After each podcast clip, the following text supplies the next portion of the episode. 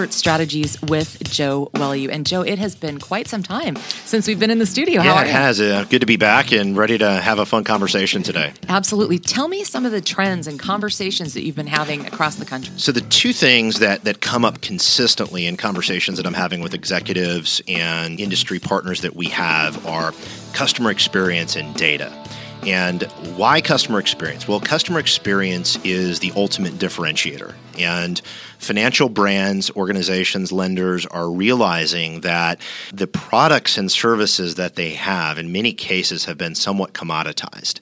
And so, the, really, the only thing that helps them with growing profit margins and market share and truly differentiating them in the marketplace is the experience that the customer is actually having. How does that customer feel when they're doing business? Before they do business, during the transaction, after the transaction, right? So we've become traditionally as an industry, particularly in the lending side, it's been looked at as very, the experience is all about right up to the transaction and then hey, we were best friends and now you don't love me anymore, right? And so, how do you deliver an ultimate experience is the question the industry, the cutting edge industry leaders are clearly thinking about every single day, right? And then the other piece of that is data. There's so much data that you have on your customers, and the problem that everybody is trying to solve for right now, and many people are operationalizing projects around this, is how do we take that data and leverage it to be able to deliver better experiences for our customers throughout the customer journey.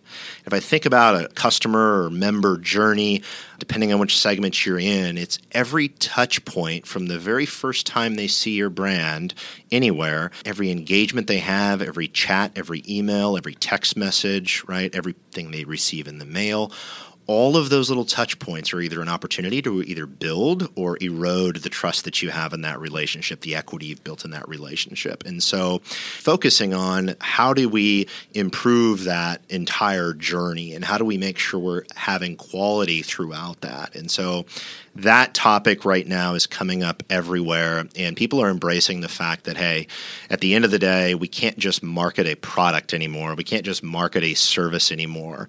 We have to think about it bigger. We have to think about the whole entire experience and how, how we make people feel when they do business with us. So, in the financial services industry across the board, Joe, I mean, I do believe it used to be that customers were kind of approaching the banks worried about getting the money. And now the consumer is far more empowered they are far more empowered, and, and that's true across the entire ecosystem, right? If you look at all lending and all banking and finance, uh, the consumer has a lot of power. And what do they crave? Well, they crave knowledge and information and education. So that's an example of how people are going out and delivering better experiences to their customer. They're giving them what they want, they're giving them education centric content and material.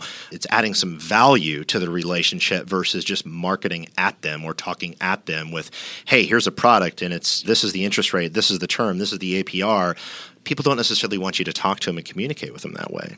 You know, they may want you to educate them on how this particular product or service is going to impact their financial future right? Which therefore impacts the dreams that they have set out for themselves for the next five to 10 years. And so we have to think about it in a much deeper way. And I think part of the reason there is that customers are empowered, they have access to information, and they've been fatigued by mass marketing over the last 20 years and people realize hey it's not all about just pure automation. It's really about relevance. It's about connecting with people like they're human beings and giving some significant benefit to that relationship throughout the life cycle, right? And ironically, data and technology really help with that.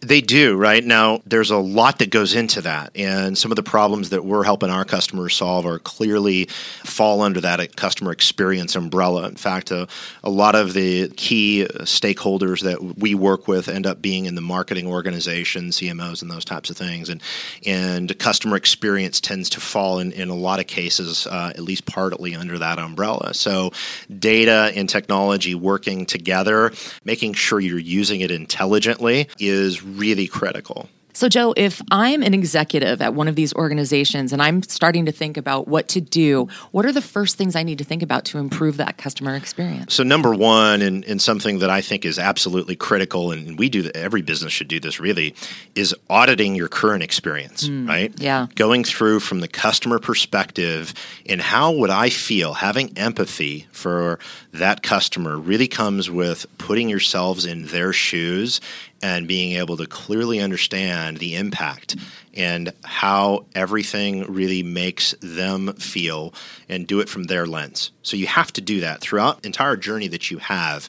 And then and only then can you really look at what what is really good and what isn't, okay? Yeah. And then you're going to have a whole bunch of things. The thing that I think organizations make mistakes on is they think they have to solve everything at once.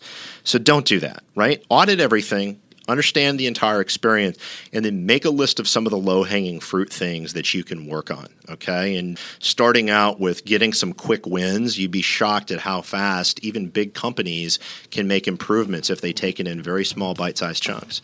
And so head towards that path of fully understanding the experience and then correcting, making small, quick corrections and iterating on it.